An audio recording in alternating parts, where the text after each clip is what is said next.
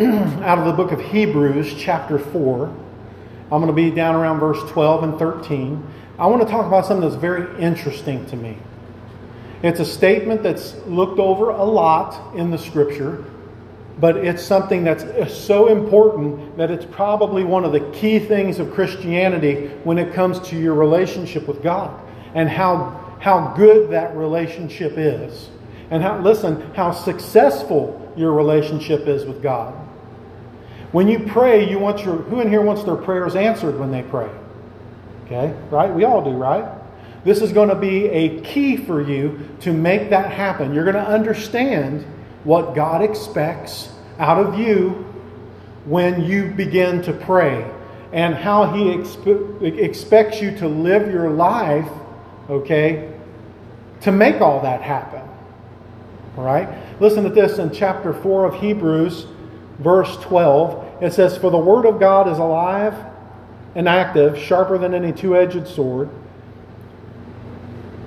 it penetrates even to dividing the soul and spirit's joint and marrow. Listen to this. It judges the thoughts and attitudes of the heart. It knows the very intent. Read that in the King James, Rich. I like it better. For the word of God is quick and powerful, sharper than any two edged sword, piercing even to the dividing asunder of soul and spirit, and of the joints and marrow and is a discerner of the thoughts and intents of the heart. Intents of the heart. Okay? Nothing in all creation is hidden from God's sight. Or, in other words, everything is naked before Him. So, we're going to talk about the secret you and the intent of your heart. We're going to talk about what that means. Let's pray. Father in heaven, we pray in the name of Jesus and we ask your blessings on the word that you would give us wisdom in it that you'd help us to understand it and that we would see it for how it is, that your love and joy and temperance, Lord God, would be amongst us, that your powerful face and presence and spirit would be here as well to teach us the word. And God, we ask your blessings in Christ Jesus' name. Amen. One of the things that I was even talking to a pastor friend of mine last night, and we were talking about the upcoming services down in Kentucky and what I was going to be doing here. Um, it's the matters of the heart. It's the matters of the heart that's got our country in the condition that it's in. It's the matter of the heart that has you where you're at right now, good or bad. Listen, that's not a condemning statement. It's your heart that puts you where you're at. You follow the desires of your heart. However, we're told that the heart is deceitful among all things who can know it. We oftentimes begin to justify things within our hearts so that we can participate in things that our fleshly heart and sinful desires wants to participate in. And so we justify it to ourselves and make it okay when it's not. Okay? Now understand, breaking all that down, God sees you. Everybody say, God sees me. One, two, three. Yes, He sees you. Individually, He sees you and me for who we are and what we are really in our heart.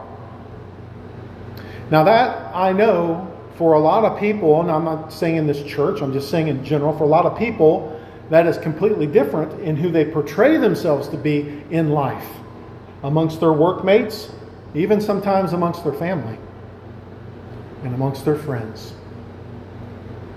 I'm talking about the you that has a good friend, and when they turn their back on you, you're talking dirt on them. The real you emerges. And all of a sudden, to try to devalue their reputation, to make you on the same level with them, you think you have to break them down. And so now they become a target of your gossip and a target of things that you have bad to say about them. That's the real you. See what I mean? God sees that you. He sees the secret you. That's what it means when it says all things are naked and open before the Lord. You stand absolutely with absolutely nowhere to hide. None. And so when we get down to the intent of the heart, where it talks about that God is a discerner of the very intent of your heart. What does that mean? That means when you're praying, this is extremely important for you. This is why people pray and don't get saved. This is why people pray and don't get healed. This is why people pray and don't get delivered from bad things that they're involved in witchcraft, drinking, drugs, sexual illicit behavior, all that stuff. It's the reason why when they pray, nothing happens. Is because God knows the intent or motive behind why you're praying. He knows you don't really mean it. And until you understand that, that He knows the intent of your heart, you're sitting down there praying, Oh God, I want to stop doing this, whatever it is, and you know in your heart you can't wait to get up from that altar and go do it again. God knows that. And that's why you don't get an answer from heaven. Because He knows the intent of your heart. Oh God, please forgive me of all my sins. I want to be saved. I want you to come into my heart and save me. Listen, those are not magic words. It is not Lord of the Rings.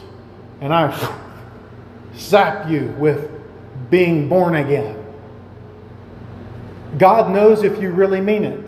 If you're really sad in your heart about the condition of your own heart and you really, really want to change, God knows that.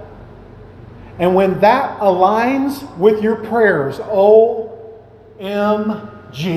as they say, when your intent of your heart aligns up with what you're praying, heaven's going to open its doors and a blessing's going to come on you like you've never known. So when you get down on your knees and pray, you make sure that your heart's right in what you're saying and that you mean what you're saying because you're talking to the God that sees you. Can I get an amen? Man, that's some good preaching, Pastor Jay. Thank you all. Thank you. Man, I didn't even do a ha on that. Can I do it? Would it be more important ha, if I said it like that? Ha that God sees you me. Maybe it'd be better if I did like people go, oh man, that's a hot sermon today. Come on, give me a give me a ha one time. Just one time, Shells. Yeah, that's it. See, you got it. We're going to Shelly preach next Sunday. Listen, understand He's a discerner of your thoughts. Your thoughts. How secret and how hidden are thoughts? How secret and hidden are thoughts? God knows your thoughts.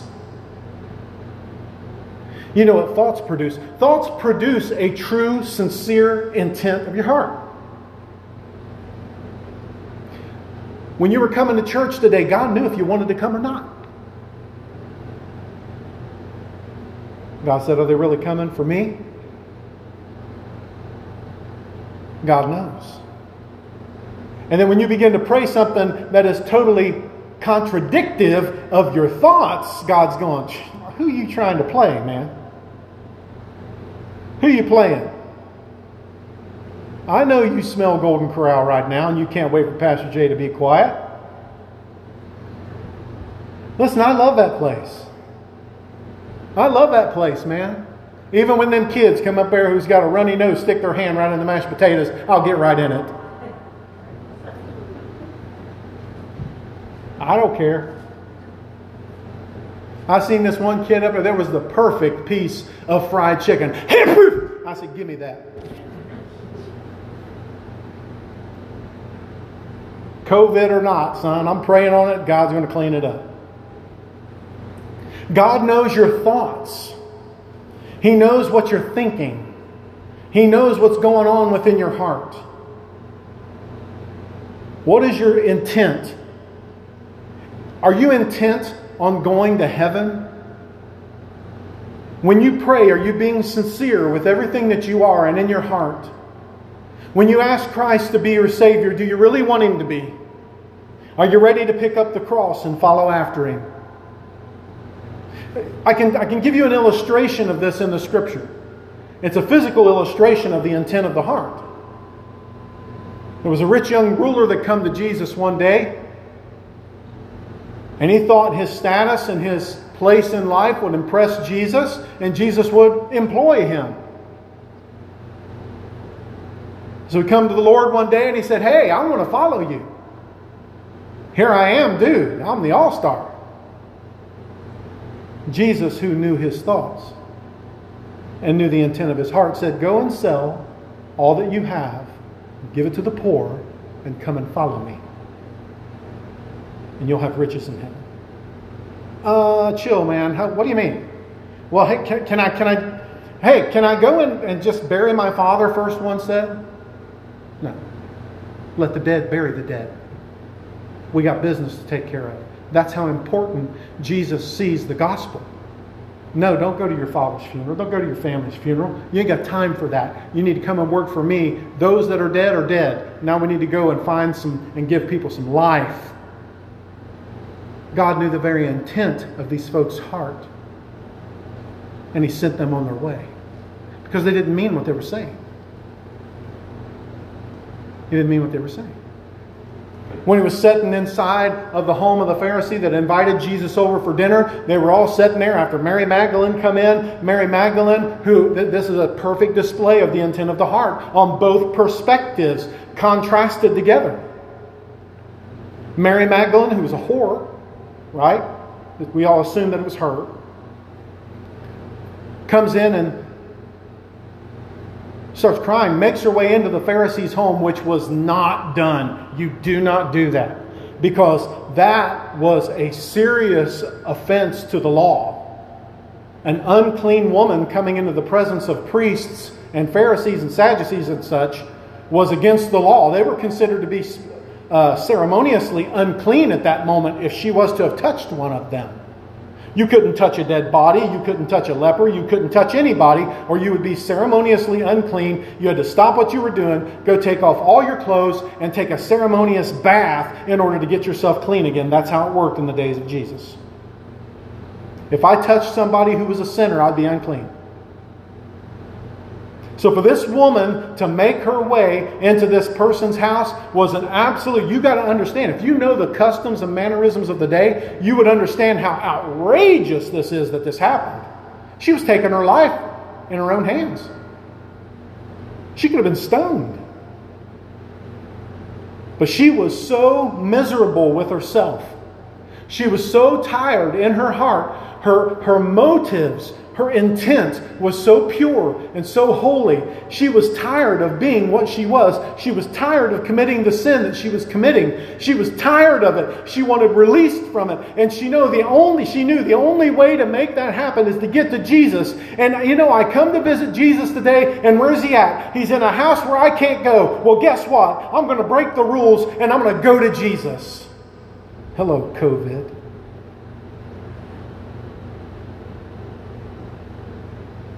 And she went in there, and let me tell you, she was bawling, she was crying.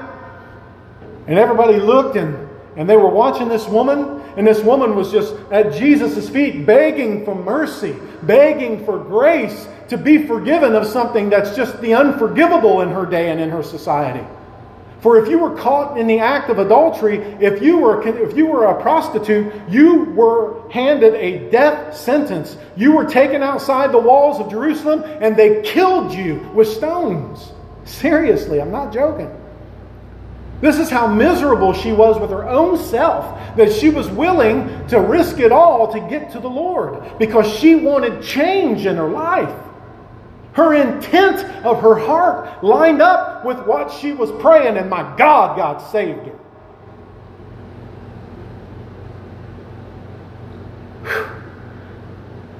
He put his hand on her and said, Woman, your sins, and let me tell you, there's many, have been forgiven. Oh, let me tell you, the sweet release, the thankfulness from a heart that was crushed. I've been there. I know what that feels like. When mercy is given to you and grace is given to you, when you know you deserve death and even worse. Oh, that woman's tears of sadness turned into tears of joy as God lifted that sinful burden from her heart and set her free in the Spirit. And He said, Go and sin no more. And boy, she was saved. Her life was changed. She didn't do that stuff no more. She was set free and out of prison, and God had made her whole again. The intent of her heart lined up with her prayer. And man, God moved. God will move for you when you do the same. But then on the other hand, contrasted against those spiritual numbskulls that was sitting around the table, them spiritual fat cats who thought that God owed them something and that they were holier than you, they thought within themselves. Listen, the scripture says they thought within themselves, if he knew who this woman was, he wouldn't let her. And he says, Why do your thoughts, why do you think such things? Oh. He knew their thoughts. Them Pharisees, them hypocrites, them liars, they were sitting there, they didn't say anything, but they were thinking it.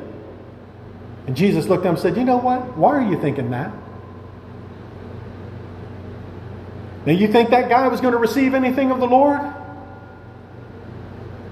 He said, Since I walked in your house, hypocrite, you never gave me a holy kiss. Because back in that day, the culture was when someone come to visit you, you did some things. There was some customary things that was according to the law and according to the traditions that was being kept, that you gave, you greeted each other with a holy kiss.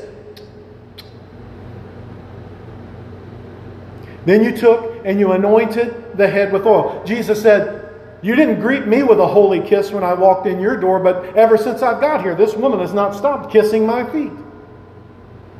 He goes, You never anointed my head with oil when I came in here. He goes, But her tears have acted in the same. You hypocrite. You say you know me, but you don't know me. Your heart's not right. Yeah, I've been there too. I've been on both sides of this equation. I've been the Pharisaical hypocrite that thought I was better than everybody, especially when I first got saved. Man, I had all these convictions, you know, which convictions are a good thing. I wouldn't go anywhere there was alcohol being served. That's the first place I want to go right now because I want to pray in front of these people. Right? I put myself in this little holy box, and I was so holy I wasn't even good for anybody, not even myself. I prayed in my self righteousness one day. This is my prayer. This is what happened to me. I said, God, I'm so awesome. Lord, I want to be a fisher of men. Just open up the door. The Lord replied to me in my ear, and I heard his voice and said, You don't even know where the pond's at. You talking about a hit right in the face. Changed my life.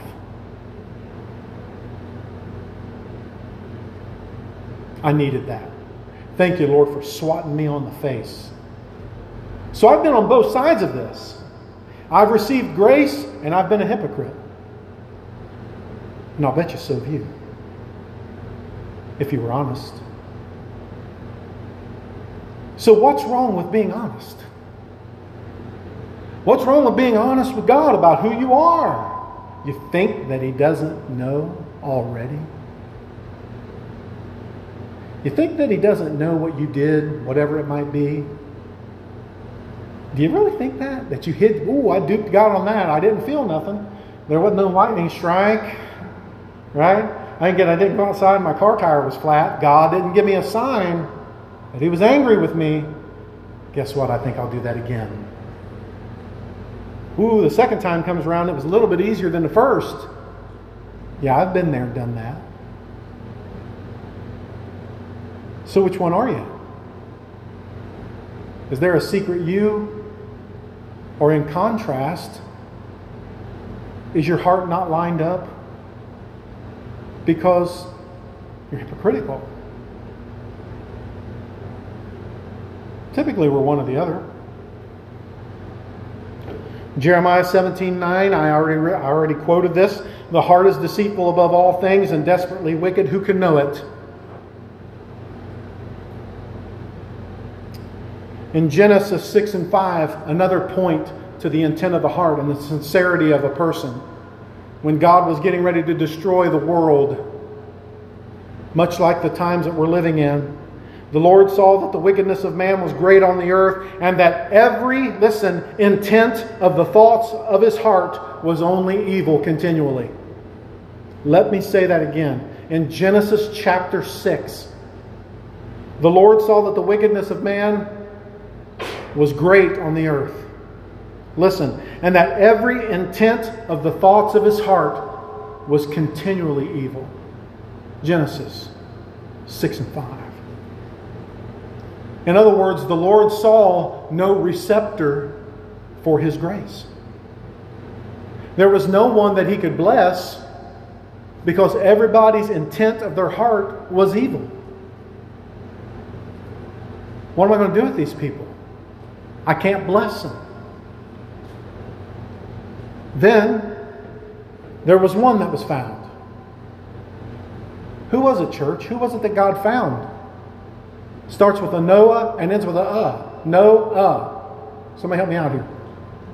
Noah, yes. Good job, church. Good job. God saw one. Noah. Look at the difference in him. The Bible says in 622 that Noah did everything God asked of him. That's what made Noah different than the rest of the whole world. He just did what God said. 1 Samuel 16 and 7 says, But the Lord said to Samuel, Do not look at, the, at his appearance or at the height of his stature, talking about David when he was being selected as king, because I have rejected him. For God sees not as man sees. For man looks upon the outward appearance, but God looks upon the heart. That's how God knows you, is by the condition of your heart. Psalm 26 2 says, Examine me, O Lord, and try me, test my mind and my heart. Matthew 15 and 19 says, For out of the heart, if you want to know the real you, listen to this. Out of the heart proceeds evil thoughts. If you ever have evil thoughts, that's because of your heart. It's coming from your heart, it's coming from your soul. Evil thoughts, murders, adulteries, fornications, thefts, false witnesses, and blasphemies all comes from the heart. You might not say amen, you might say, oh me. Right? I know I do. Got to be honest. And the, the person you have to be honest with the most, the two people that you have to be honest with the most, is first God and you.